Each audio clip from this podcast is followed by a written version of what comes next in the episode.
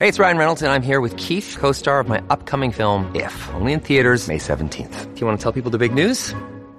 All right, I'll do it. Sign up now and you'll get unlimited for $15 a month and six months of Paramount Plus Essential Plan on us. Mintmobile.com slash switch. Upfront payment of $45 equivalent to $15 per month. Unlimited over 40 gigabytes per month. Face lower speeds. Videos at 480p. Active Mint customers by 531.24 get six months of Paramount Plus Essential Plan. Auto renews after six months. Offer ends May 31st, 2024. Separate Paramount Plus registration required. Terms and conditions apply if rated PG. Many of us have those stubborn pounds that seem impossible to lose, no matter how good we eat or how hard we work out. My solution is PlushCare. PlushCare is a leading telehealth provider with doctors who are there for you day and night to partner with you in your weight loss journey. They can prescribe FDA-approved weight loss medications like Wegovy and Zepbound for those who qualify. Plus, they accept most insurance plans. To get started, visit plushcare.com slash weight loss. That's plushcare.com slash weight loss. Think you know the Brooks Ghost? Think again. Introducing the all-new, better-than-ever Ghost 16. Now with nitrogen-infused cushioning for lightweight, supreme softness that feels good every step, every street, every single day. So go ahead, take your daily joyride in the all-new nitrogen-infused Ghost 16. It'll turn your everyday miles into everyday endorphins. Let's run there. Head to brooksrunning.com to learn more. Today's guest is Jenny Jablonski. In 2012, she suffered a near death experience with fentanyl, a prescription opioid medication that caused her lungs to stop working. After this event, she began to see, sense, and feel energies in a very dramatic ways that she had no previous context for. And we are going to find out about them. Jenny, thank you so much for giving me some of your time this evening. I really appreciate you being here. Thank you, Jeff. Thank you for what you're doing. Mm. All right, can we just start with a little bit of your background and can you tell us about your NDEs? Sure. Um, I did have an NDE when I was three months old. I did not remember it until after my second NDE. And I basically was three months old. I had whooping cough. I was in the hospital, packed in ice in a tent. I had turned blue. It looked very grim and uh, I did not realize again until you know quite recently, a few years ago, that I did pass to the other side. Okay. And um, I said, you know, please don't make me go back. I this is not what I expected. I, I'm pretty sure I was a little bit surprised at um, what I was being invited into, the life I was being invited into, and I asked to stay on the other side. And I was told that I had to return. And I fought back and forth a few times and eventually came back. And uh, because of that, there was quite a bit of anger in my energy field from from that experience, and um, certainly made sense uh, in the past few years in healing that and um, finding the trapped emotions and the judgment from that event, and more specifically, anger at God. It's interesting that you said that. Do you feel like that you were an angry child? And was that because of that um, experience? I've never been told that. I don't think I was an angry child, but I feel that I had that vibration inside of me and that the climate that I was brought, brought up in, my, my family experience, um, was fed was pr- probably most likely fed by that. Mm. and when we you know there are a lot of metaphysical people who will say like attracts like. If you have a low vibration you'll attract low vibration events into your life. And it's quite possible that because i had that anger vibration within my body and my mind uh, that i may have attracted some things to me into my life experience that might not have happened. Mm.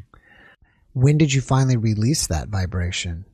Well, it's a process. You know, I'm 54 years old, so there's a lot of events to unpack. Mm. Uh, it's um, it's not something that just anyone, I think, at any moment can say, you know, I'm going to magically heal right now, uh, relieve myself of all lower vibration frequency you know thoughts feelings or emotions especially people that have experienced significant trauma and traumatic events in their life mm. it's a bit of a journey and i'm still doing it mm. um, i use a lot of uh, Silva mind control, you know, Dr. Jeffrey Thompson, alpha, theta, gamma, brainwave techniques it, in my work for myself, and and I suggest that work for my clients as well to help us release these types of thoughts, feelings, and emotions. Mm, that's interesting. You know, it's so funny is I forgot about the Silva method.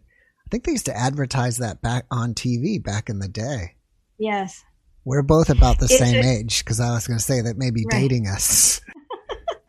well, Mindvalley has um, brought that forward again, and uh, obviously Dr. Joe Dispenza's work, although his was born out of physically healing himself, there's still a, a large component of addressing our our thoughts and our patterns and our programs from our childhood and early adulthood. Mm, okay. It's very effective. I, I highly recommend it if you know we there are so many people who want to heal themselves and can't afford these days to go, you know, twice a month or even once a month to some type of alternative healer.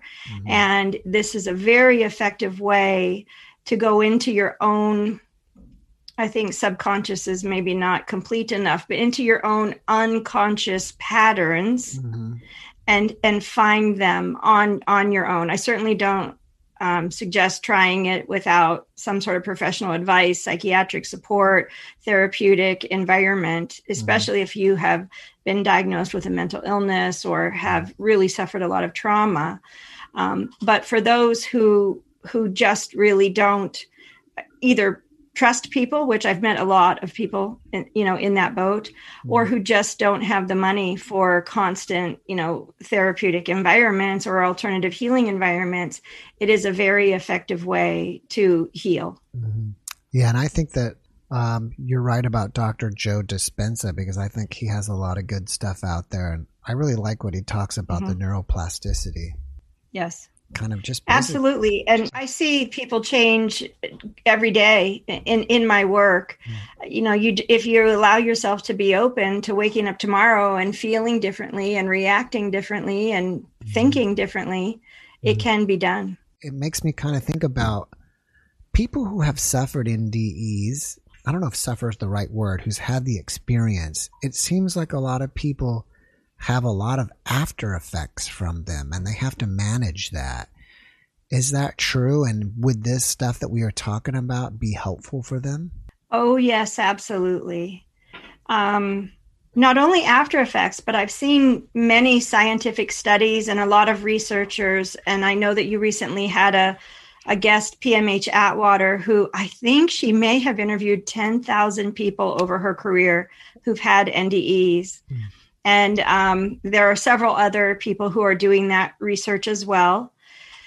There are um, a number of theories as to whether or not people that have experienced NDEs have all or some of the preponderance of been experienced some trauma in their life. Mm-hmm. There's a lot of different scientific theories floating around and you know if you're really interested in the subject you can find just about any opinion. Mm-hmm. But the after effects also um, are are very varied.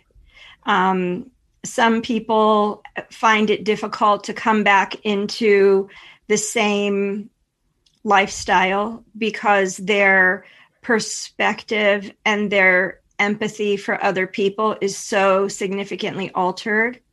Some people come back with gifts and abilities some people come back like myself with abilities but with a lot of data flow a lot of information just as if we were talking on the phone to the other side but they never hung up the mm-hmm. receiver mm-hmm. you know in yeah. old fashioned telephone terms right? right, we the the receiver's just lying on the counter nobody ever disconnected the line yeah and um many other i mean people do struggle they struggle because it um it challenges their the faith that they had previously been so devout to mm. it challenges the belief systems of people in their family or their friends or their colleagues a lot of people who have NDEs go through a tremendous life transformation. You're absolutely correct. I post my videos in a few Facebook groups that are NDE related. And as I look in these groups, I believe that there are a lot of people in these groups that have them, but they kind of will mention them in comments and stuff. And I mm-hmm. think, but I don't think they've ever publicly been on a platform like this. If you could give any advice to anybody who's had an NDE and maybe suffering with after effects or just, you know, trying to sort out their life, what kind of advice would you give? Wow, I don't think I've ever been asked that before. well, first, I would say First, I would say that it's real. And I love hearing the stories from people that say, I'm 65 years old and I had an NDE when I was 13 and I've never talked about it until now. And some of these NDEs are the most beautiful, most profound stories that I've ever read. Hmm. Just phenomenal. And they've been afraid to come forward, afraid to share their story. And I, I don't think that there is that much pushback today for people in sharing their stories. Now, certainly, if it pushes your comfort zone or it comes up against the belief system of a spouse or you're or you're very young and your livelihood is dependent upon your parents and you must stay silent. I, I certainly respect that. I certainly understand that. But in the community, you can find people like myself and many other people who do support people in different ways who have suffered NDEs. And there are certainly many um, retired now medical doctors, emergency room physicians, psychiatrists, psychotherapists who do work with people. Um, there are mediums, some of whom you've had on your show, and intuitives such as myself. Now, some of the people who support people with NDEs really are married to science and medicine and will only speak in terms of the five sensory reality around us for support.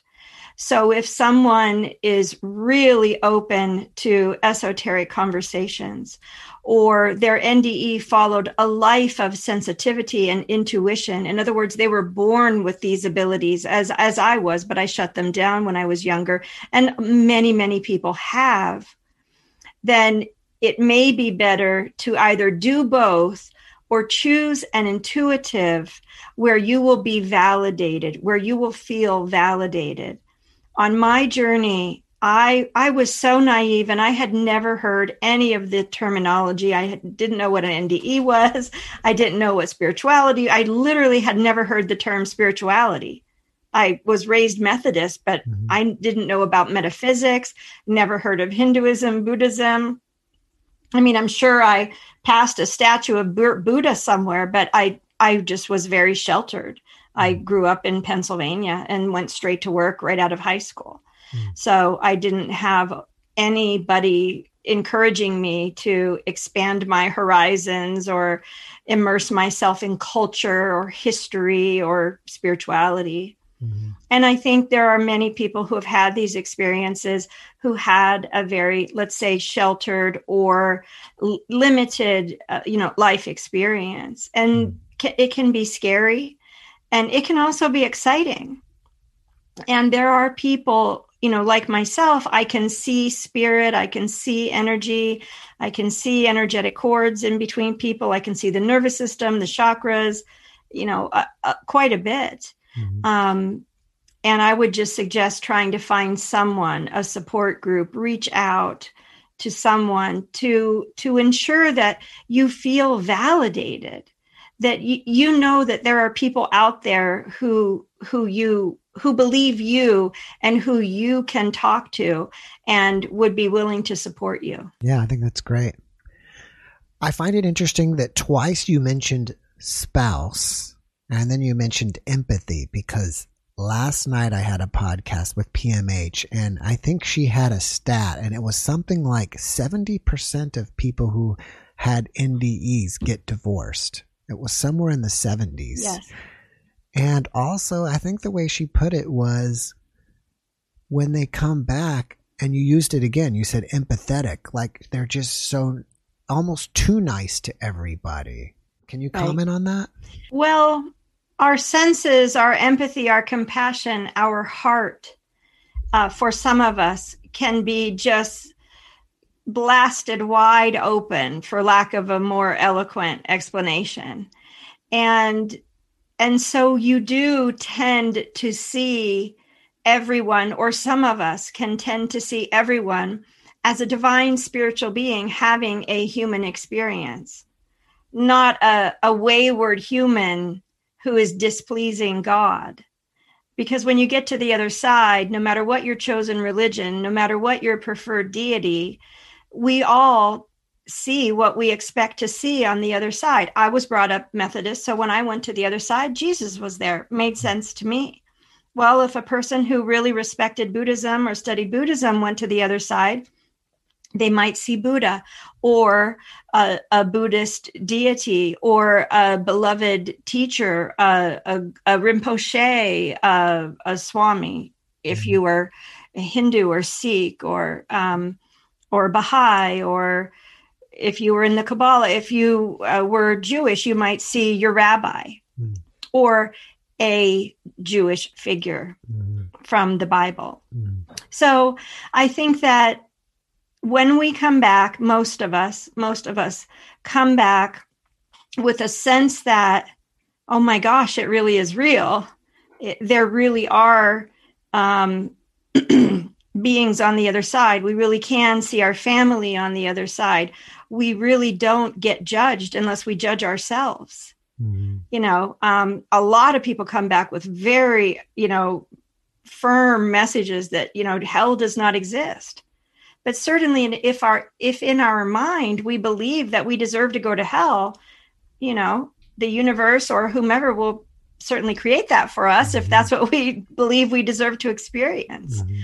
and any moment we can snap ourselves out of it for the most part Mm.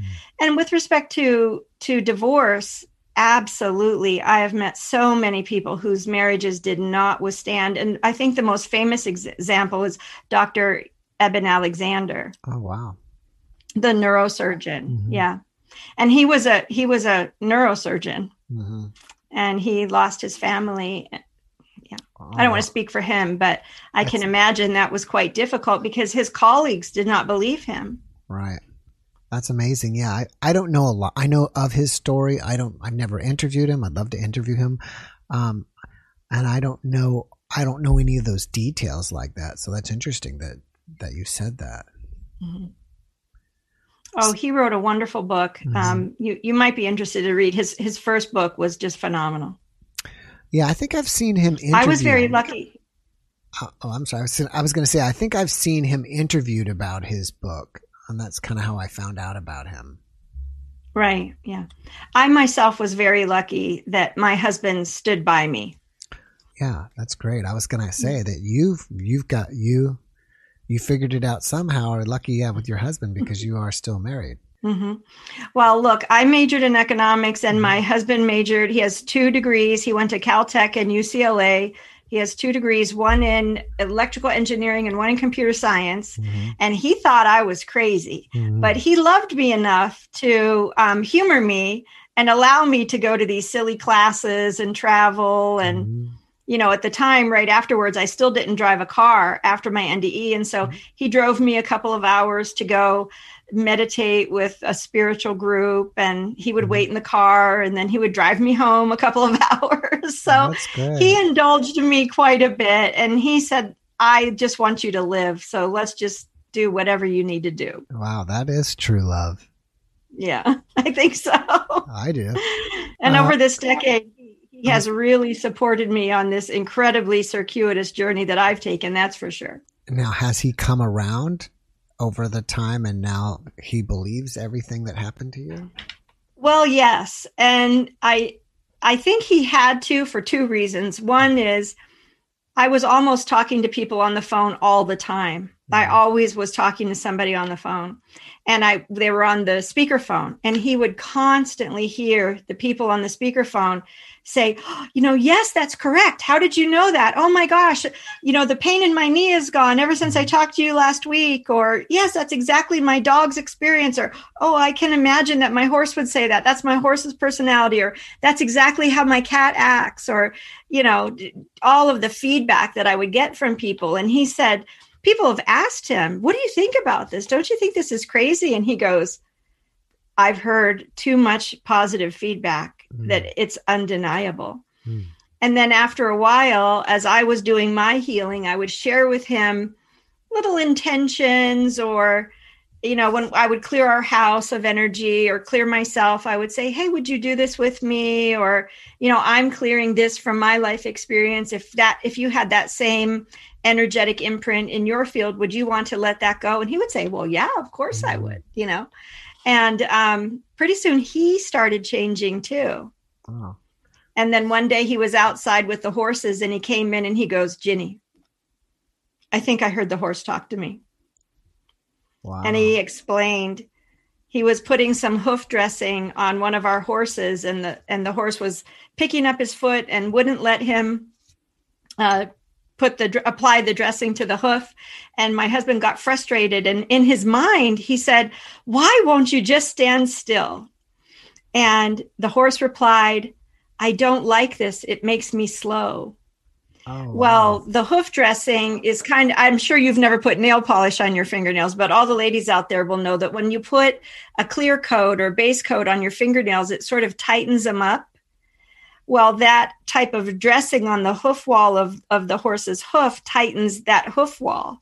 Mm. And when a horse runs, there is an expansion and contraction of the hoof. And that's also one of the reasons they call, they say that a horse has five hearts, four feet and one heart, because the, the feet pump the blood, help assist in pumping the blood from the hmm. bottom of the legs back up. Mm. And so, of course, our horse was a little bit wild and really loved to run. And so he said, It makes me slow. It makes me feel slow. Wow, that's amazing. So, Speaking mm-hmm. of these abilities, you kind of mentioned some, and I think you got them out of your after your 2012 NDE. I think that was 2012. Can you tell me mm-hmm. about all the abilities that you had accessed? Came back, right? Came, came back, back, with, with yeah. Um.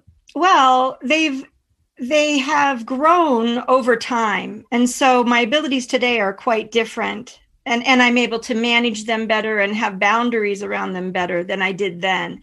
But immediately, I literally could hear people's thoughts. I could hear animals talk. I could see dead people. And if I couldn't see them, I knew they were there because I could feel them energetically and I could hear them talking to me. Mm-hmm. Um, I knew things I shouldn't know and it was all quite crazy making. When that first started happening, I mean, how did you deal with that? Well, like a lot of people that have NDEs, I, I went on a, a journey of, you know, why did this happen to me and, and what does this all mean? And I never heard about energy work or anything. So right away I started praying a lot. Mm-hmm. Okay. you know, sense, yeah. and, and um and I went in search of people who could explain to me what I was seeing, sensing, and feeling because it was not limited to our five senses. I knew things. I could feel people's emotions. I could feel people's pain. I could hear people talking that weren't in the room.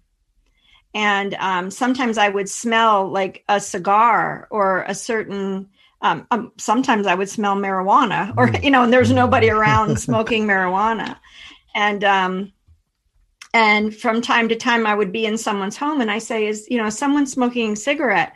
And I, you know, someone would say, "No, but my grandmother used to. Is she mm. here now?" Mm-hmm. And I would, I would ask, and sure enough, their grandmother was there. Mm. So sometimes it's it's a way of saying hello, getting your attention, and sometimes you can smell a certain perfume you know, I've had someone that I was in the same room with get really upset because they thought they smelled their grandmother's perfume and it it made them very sad. And they said, "Come, come here, can you smell this?"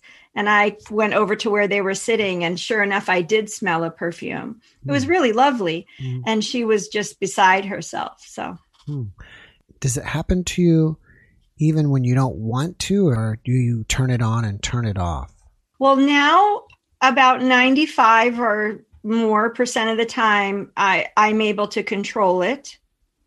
And unless there's really something my guides or my higher self really want me to know that I don't realize I need to know or need to be aware of, then I will be made aware of something and I'll ask why, because I have boundaries that mm. I only want to know something if it's helpful for someone. I don't want to be entertained. I don't want to know random information. I don't want to know things about you that would embarrass you mm. or me, right? If it is helpful and if it can help someone heal and it has to do with bringing a loving message that is capable of being received by the person. In other words, I don't want to be sent to give a message to someone who, you know, might swear at me or not believe me. You know, from time to time, I do get messages on Facebook from people that say, you know, I was brought up in a fundamental household and I don't believe the things you say and I just respond, well, you know, thank you for thinking of me, and I'm probably the wrong person to discuss this with, you know. Mm-hmm. Um, but when I first came back, that wasn't the case. I didn't I didn't know how to create boundaries because mm-hmm. I didn't understand what was happening to me sure. and I didn't know what it all meant. So I had to go on an exploratory journey. Mm-hmm. and and it really was um, overwhelming in the beginning. And but I knew I wasn't crazy. I knew I just had to figure it out. There was some part of me, and I would say, you know, my higher self had a lot of experience in past lives being a, a shaman or shamanic practitioner, being a, um, you know, a, a wise person, an elder, and, you know, a wise ancestor. And so I had a bit of stability and a bit of guidance that was the undercurrent of everything that was happening to me. There was a purpose for every experience I had. Every teacher I met, whether they liked me or not, whether they invalidated me or they uplifted me, there was a real specific reason why I had to either meet these people or have those experiences. And that is what led me to developing boundaries and developing you know, an ethical practice. What do you think is the most important thing that you've learned on your journey? The most important thing I think we already touched on, and mm. that is if it's possible for people to try to take that what I call the 60,000 foot perspective mm. that it, in other there's a picture behind you of the earth so mm. imagine mm. that we're floating in space above the earth and every human being on earth is just like you a divine being who agreed to embody a human physical form having right now what everyone would consider to be a very challenging experience. Yeah. And if we can all perceive one another in that way, then we can have much more compassion and much more empathy for one another. And on my journey, I heard a dozen times a day, and I still hear it from time to time Forgiveness is the key, love is the answer. Mm. So, if we can bring ourselves to forgive, knowing that forgiveness is for ourselves, forgiveness is about personal empowerment, about taking our power back. Once we can forgive others as well as ourselves, we will be able to activate our heart chakra Mm. When we're holding so much unforgiveness for other people and blaming other people and swimming around in certain archetypes, mm. such as, um, you know, wounded healer or wounded child or um, martyr type of victim archetype, that prevents us from fully expressing our heart and our love and allowing, for example, you to perceive the love of my heart, which some people call affinity, your, our affinity for one another, our oneness, that we are one. Does that mm-hmm. make sense? Mm-hmm. And what that does, whether it's guilt, grief, shame, blame, greed, envy, anger, frustration, it prevents us from fully honoring one another. Mm-hmm. So I think that's probably the most important thing that I've learned mm-hmm. is to perceive us all as just really doing the best we can and trying to honor each of our choices. Yeah. I guess we just get caught up in our emotions and our own stuff so much that we forget about everybody else is also on the same ride. That's exactly correct. Yeah. And when we do have that frenetic energy, mm-hmm. when we are everything, we're being triggered from a place of fear, it's very, very hard to hear our guides.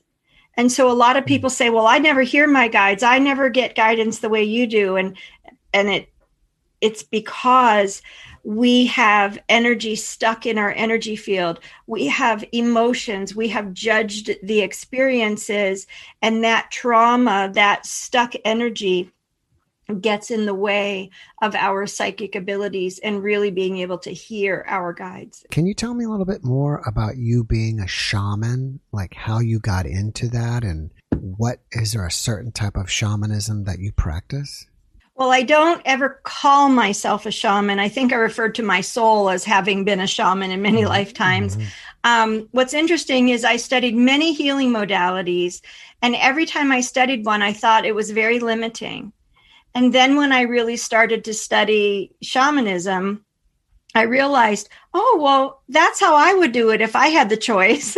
Mm-hmm. you know um, i don't have any specific i've studied a few um, peruvian costa rican um, i've studied with jana Engels-Smith at Lightsong um, grandmother Flordemayo uh, a mayan elder and um, i had a very good friend who's now passed away that was an elder in the in Wyoming at the Shoshone Wind River Tribe, mm-hmm. and his name was Bavado, um, Rainbow Thunderheart. And I was friends with him and traveled with him quite a bit. And um, when he had cancer at the end of his life and was actually dying. He came to live with my husband and i for for a little bit and i was able to spend quite a bit of quality time with him.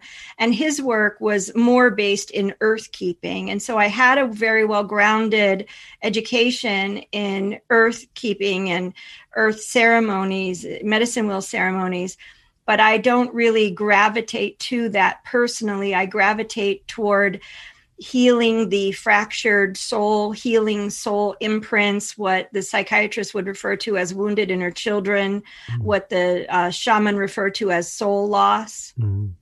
And so when someone refers to themselves as having uh, shamanic abilities, what that basically means is, in a nutshell, I'm willing to listen and hear things I've never heard before even if it challenges my belief system, with the faith and knowing that it's being shown to me because I'm able to facilitate a resolution. Hmm.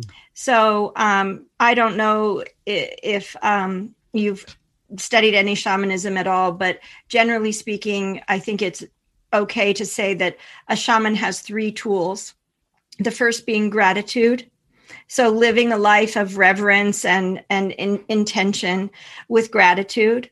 Number two, the second tool would be tr- uh, trust, mm-hmm. truth and trust, knowing that the truth is going to be revealed to you and trusting that you will understand and know what to do with that truth when when it is brought forward and in order to perceive the truth it's not my truth fits into a box of a certain protocol or a certain belief system it's it's what is the universal truth right mm. and then the third tool being uh, self-awareness with discipline mm.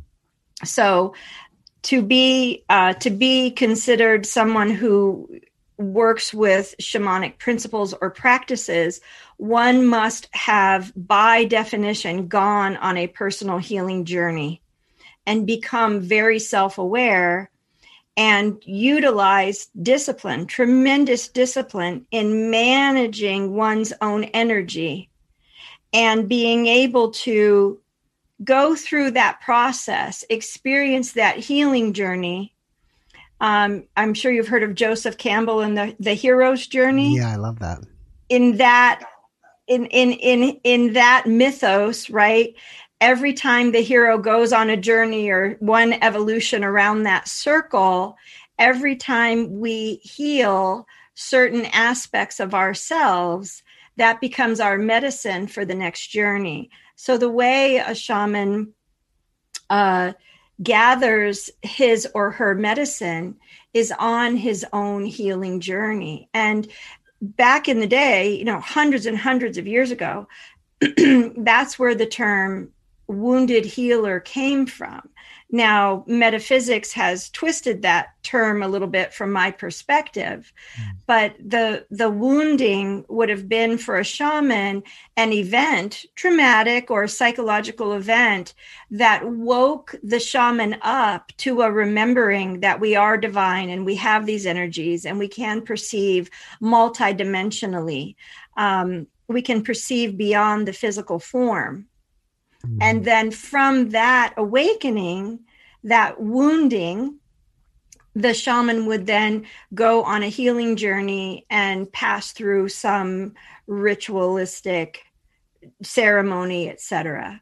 And oftentimes, uh, those types of ceremonies would be uh, overseen by women or priestesses or mm-hmm. or wise women, and it would involve some type of like an ayahuasca or mm-hmm. other plant medicine type of a journey or it would be uh, you know going into the wilderness for for 3 weeks or going into a cave without anything to eat for you know a week or something like that to the point where you would you can often have an out of body experience and it usually happens at the 11th hour in mm. all of those beautiful stories that you read but mm.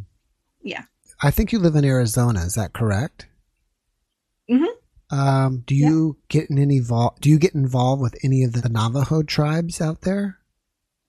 I don't. I actually have friends on the Navajo reservation in New Mexico, mm-hmm. but I don't do much work. I've gone to some talks and listened mm-hmm. to, for example, a Hopi elder speak, and mm-hmm. I've attended some ceremonies, but I, I do not work with the indigenous people mm. directly. Yeah other than training from those who have been trained by them. It reminded me of it sidetracked me, but for people who've never been to Arizona or New Mexico, first of all, it's just an amazing place. I was driving with some friends through New Mexico to some back way to get to Phoenix, and we were going through, I think, Indian reservations and small towns, but we were in the car and we turned on the radio. We were all into talk radio. So we were scrolling through talk radio and I was so shocked to see that it was like a Native American radio station.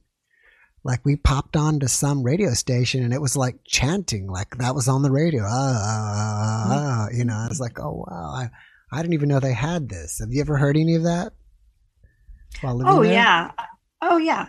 Um, you would have most likely been on the Hopi reservation in Northeast Arizona probably somewhere around mm-hmm. there. Yeah, I think you're mm-hmm. right. Yeah, because I think mm-hmm. we came in from 40 and kind of went diagonal, probably close to that place, the Petrified Forest. Is that near the Hopi Reservation? Mm-hmm. Well, there's um, then further south, there's mm-hmm. the Navajo and also Apache that I'm aware. I think there's another one that I live in the area of the Yavapai, the four the four corners, the four mountains of mm-hmm. the Yavapai in a mm-hmm. valley is mm-hmm. near a, a, mountain called Granite Mountain. Mm-hmm. Um, but I'm much further west. So you would have been closer to the Apache and Navajo. I, I think so. Yeah. You know, Up in the mountains. Yeah, it was on the mountains. I remember we were looking, was we were driving, yeah. it was like looking at cliffs and stuff. And um, it was like, mm-hmm. it was right around 2000. So it was 20 years ago. But it's a really interesting thing to, you know, to see a Native American radio station. Absolutely. Is your main focus in healing with animals or with people? I can't answer that question. I I thought my main focus would always be people.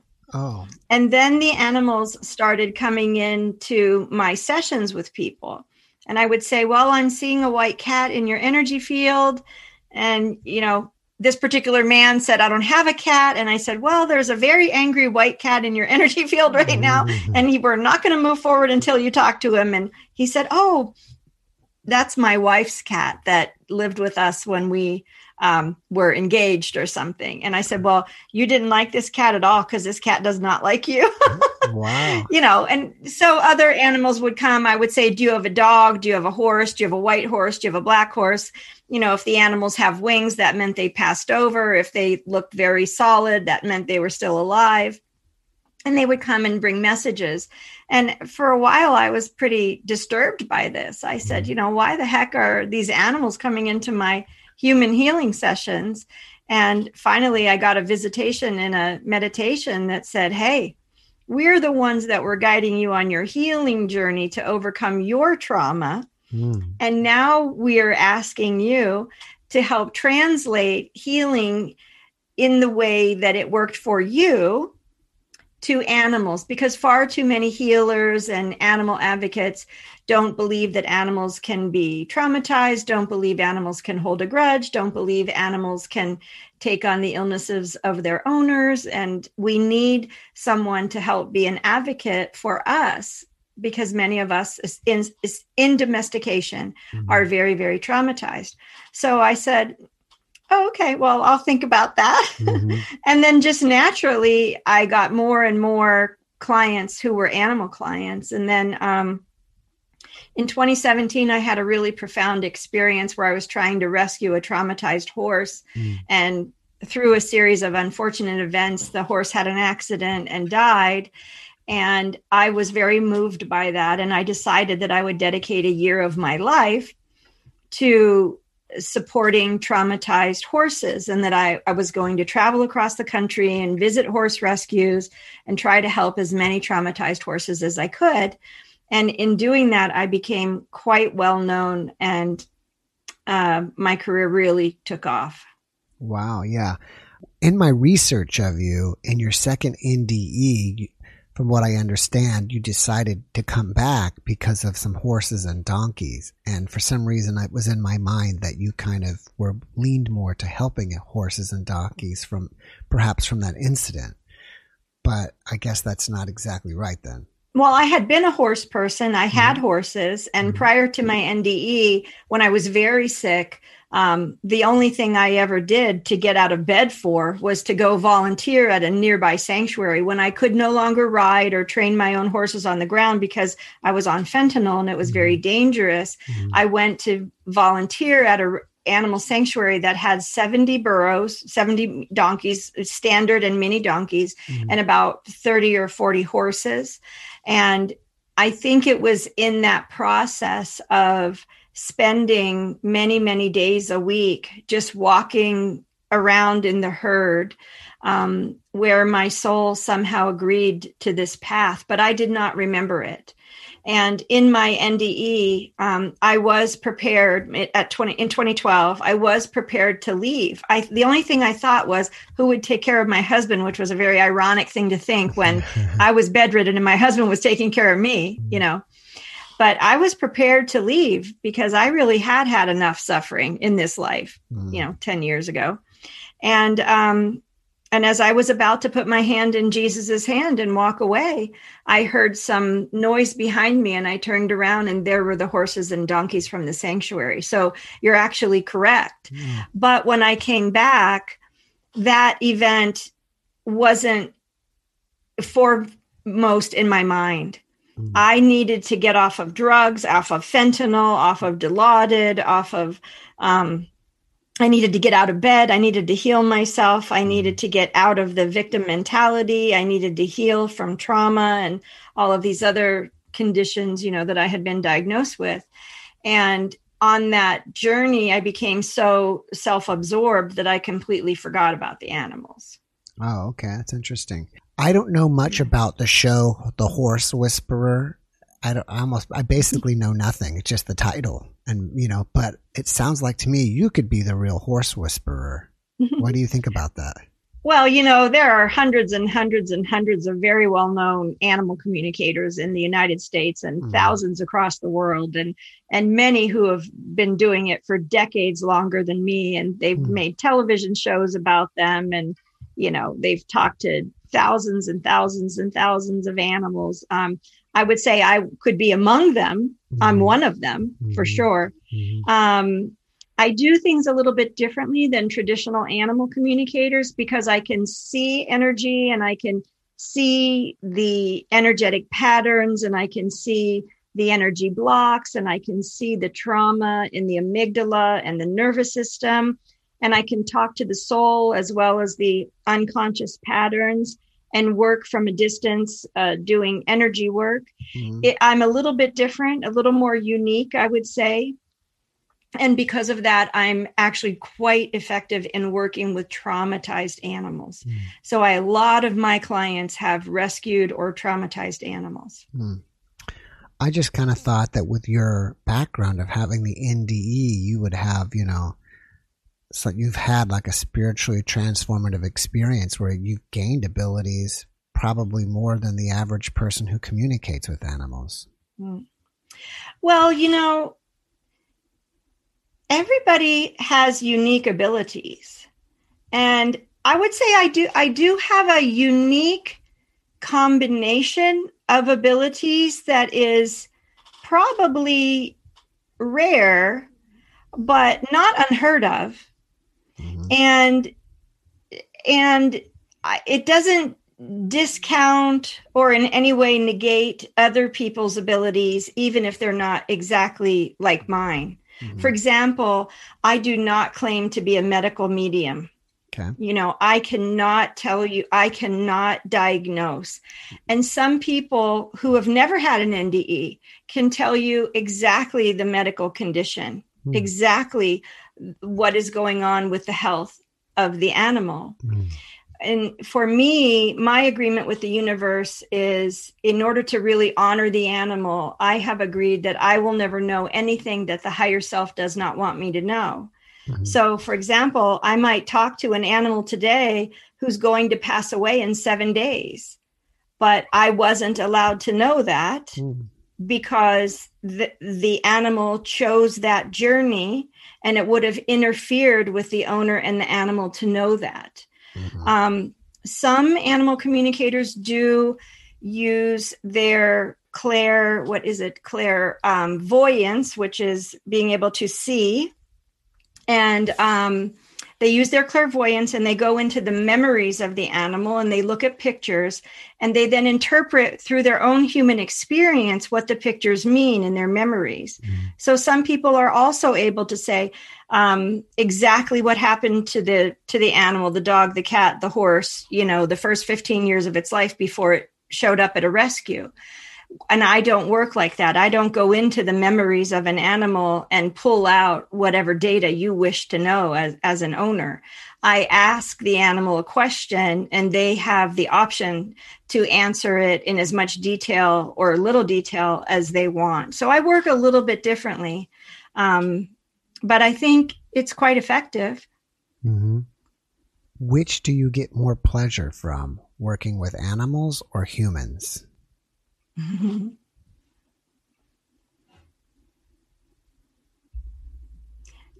I I don't think I can choose. I had a my feel- passion. I, I was going to say I had a feeling you were going to say that, but I, I had to ask. Well, I, I think that my passion, my true, true passion, the passion of my soul is to help people feel validated and seen and heard. Mm-hmm. And to help people be able, if they want to, understand what are their unique gifts and abilities, and to see their deepest compassion and and and how hard they try and and what their intention is. And that's my higher selves purpose is to help other people feel and be empowered I, I had so many experiences when I was a healer where I was disempowered by someone else telling me that for 500 or a thousand or $5,000, they could heal me, when in fact, that's just not the case. So my greatest passion, it, and it is from a human perspective, right, is to say, you know, Jeff, your superpower is, mm-hmm. right? And I love to do that by giving animal uh, messages from animals to children. And uh, I w- I'll, if I could share a quick story with you. Sure, yeah. Um, I was talking with a girlfriend on the phone and she had me on speakerphone in her car, but I thought it was just us and we were chatting. And then all of a sudden, my donkey came in and said it wanted to, and I happened to know her and her grandchildren, and it said it wanted to talk to one of her granddaughters. And I said, My donkey wants to talk to your granddaughter I don't know why my donkey's coming now. And she goes, Oh, my granddaughter's in the car. Oh, wow. And I said, Oh, okay. And so we asked permission for the granddaughter to receive a message from the donkey. And uh, she said yes. And my donkey said, Your superpower is kindness and compassion. And the the young woman was started just squealing and screeching and i'm like what? What happened? What's going on? And she's and she was just graduating from high school that week. And she goes that's what all my friends wrote in my high school yearbook that i'm so kind and compassionate. Mm. well little did i know they were on their way driving to a chinese restaurant. And the fortune cookie the young woman got said your best quality is com- that you are compassionate Oh, wow. and they sent me a picture of the fortune cookie. So it's that kind of you know letting people know that they are good people Mhm. you know and that they are seen and they are heard and that their loving intentions toward people don't go unnoticed however i have to say i love helping people understand that their animals are spiritually gifted Mhm. Their animals are spiritually gifted. I went to a ranch recently, and as I was leaving, uh, the horse turned said wanted to say goodbye. So I stopped and I turned and I said, "Oh, your horse wants to say goodbye to me," and he said, "Your horses are very beautiful." And I said, "Horses? What? What do you mean horses? My horses are beautiful." And he said, "The ones you brought with you today." And I started crying because in the past year and a half or two years, I had just lost five animals, five horses Hmm. that had been euthanized or had died for whatever reason. Right. So they were all around me and he saw them. So helping people to know and understand that their animals can see the non physical or that they can telepathically communicate or they know what's going on and give the animal a voice. It's also a passion. But I have to say, that people are so stressed out and so depressed and so disempowered often and many of us have just been so dishonored that the the highest excitement for me is to really help a person feel honored who previously had not felt that way. What do you mean by feeling honored? It's feeling seen, be, Oh. feeling heard that oh you see me.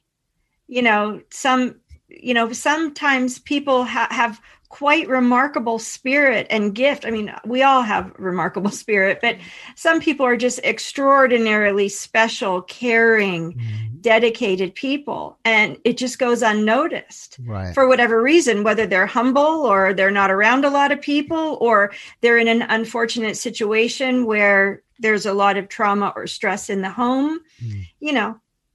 so for some people to hear that, to be validated is quite valuable and it changes their life.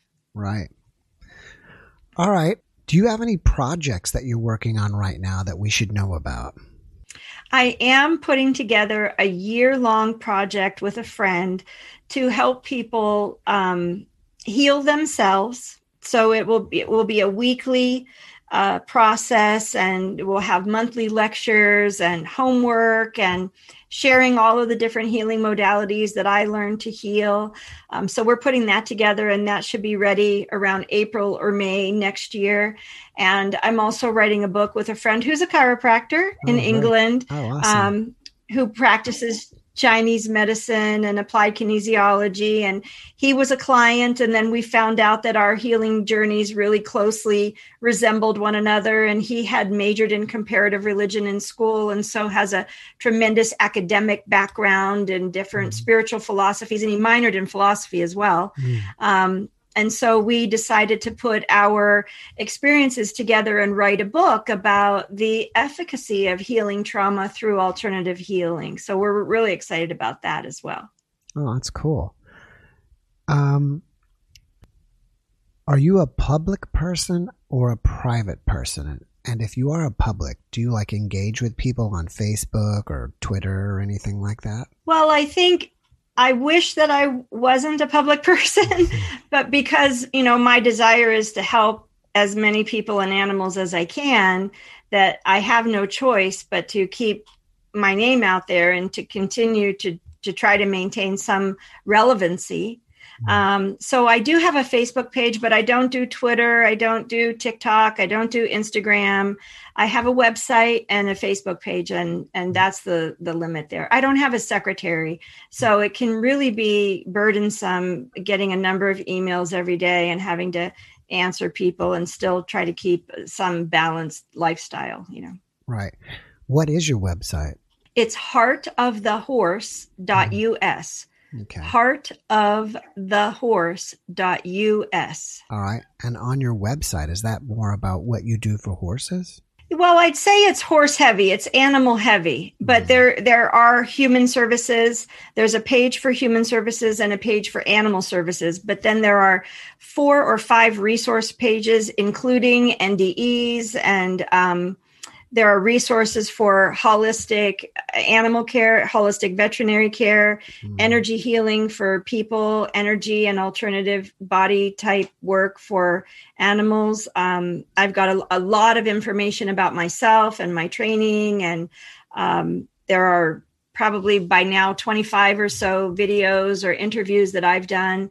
There's also a lot of information about the opioid crisis, which I'm very passionate about since mm-hmm. the my my last NDE, which we didn't speak about, which is just fine. Mm-hmm. Um, but that was caused by a fentanyl overdose where mm-hmm. my brain forgot to tell my lungs to breathe. Yeah. Right.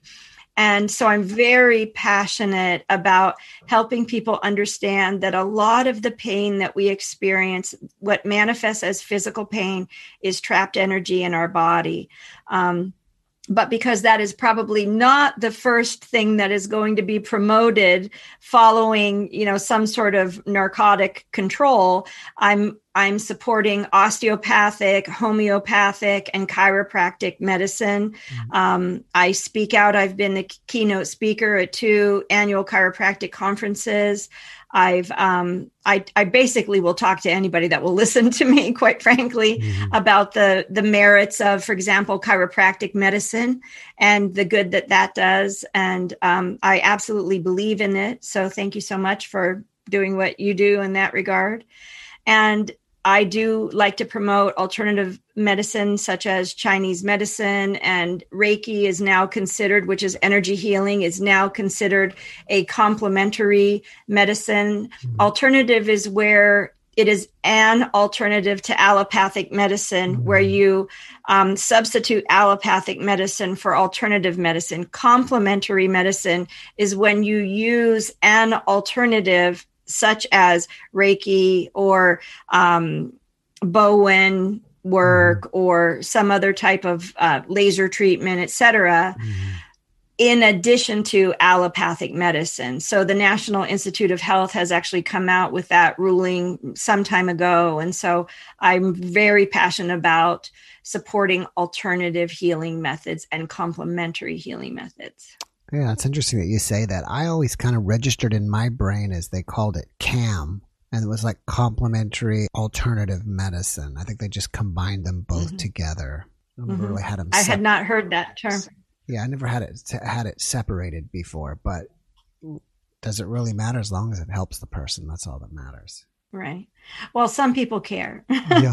the people that are married to science really, really care about yeah. that kind of thing. Uh, yeah, so true. I try to stay in my lane, you know. Right. You know, I hardly ever talk about me being a chiropractor on my podcast, and probably most people don't even know it. But I was going to mention that I took a class one time in adjusting horses and it was from a famous guy and i'm here in texas so it's you know common to see horses. And uh, it was from a famous guy that used to treat race horses. But one of the things was i was just you know they're such huge animals compared to working on humans. And one time a horse just kind of mm-hmm. moved casually moved his leg but moved it on top of my foot. And i was like ah and i was pulling my foot out because it's heavy but I think they can get amazing results and people in that circle see a lot of benefit from them. Absolutely. Yeah. Before we wrap it up here, is there one last message that you can give us? Wow, I would just say right now it is what is it? December 23rd. Mm-hmm. Happy holidays to yeah. everyone, but beyond that, please be kind to yourselves because this is a very stressful time for everyone right now and um, the world just needs a lot more love. And that's the message that i was given probably thousands of times. Forgiveness is the key love is the answer. And let me tell you right now it's the only answer that's going to be effective. Mm-hmm. yeah that was a great message. I agree with you all right, Jenny, thank you so much for joining me. I really appreciate you. I'd like to have you back because I know we can talk about so much more. And if I don't have you back before, then let's definitely get you back when you finish that book. Sure, absolutely. All right, well, thanks and uh, happy holidays and have a great evening. All righty, bye bye. Bye bye.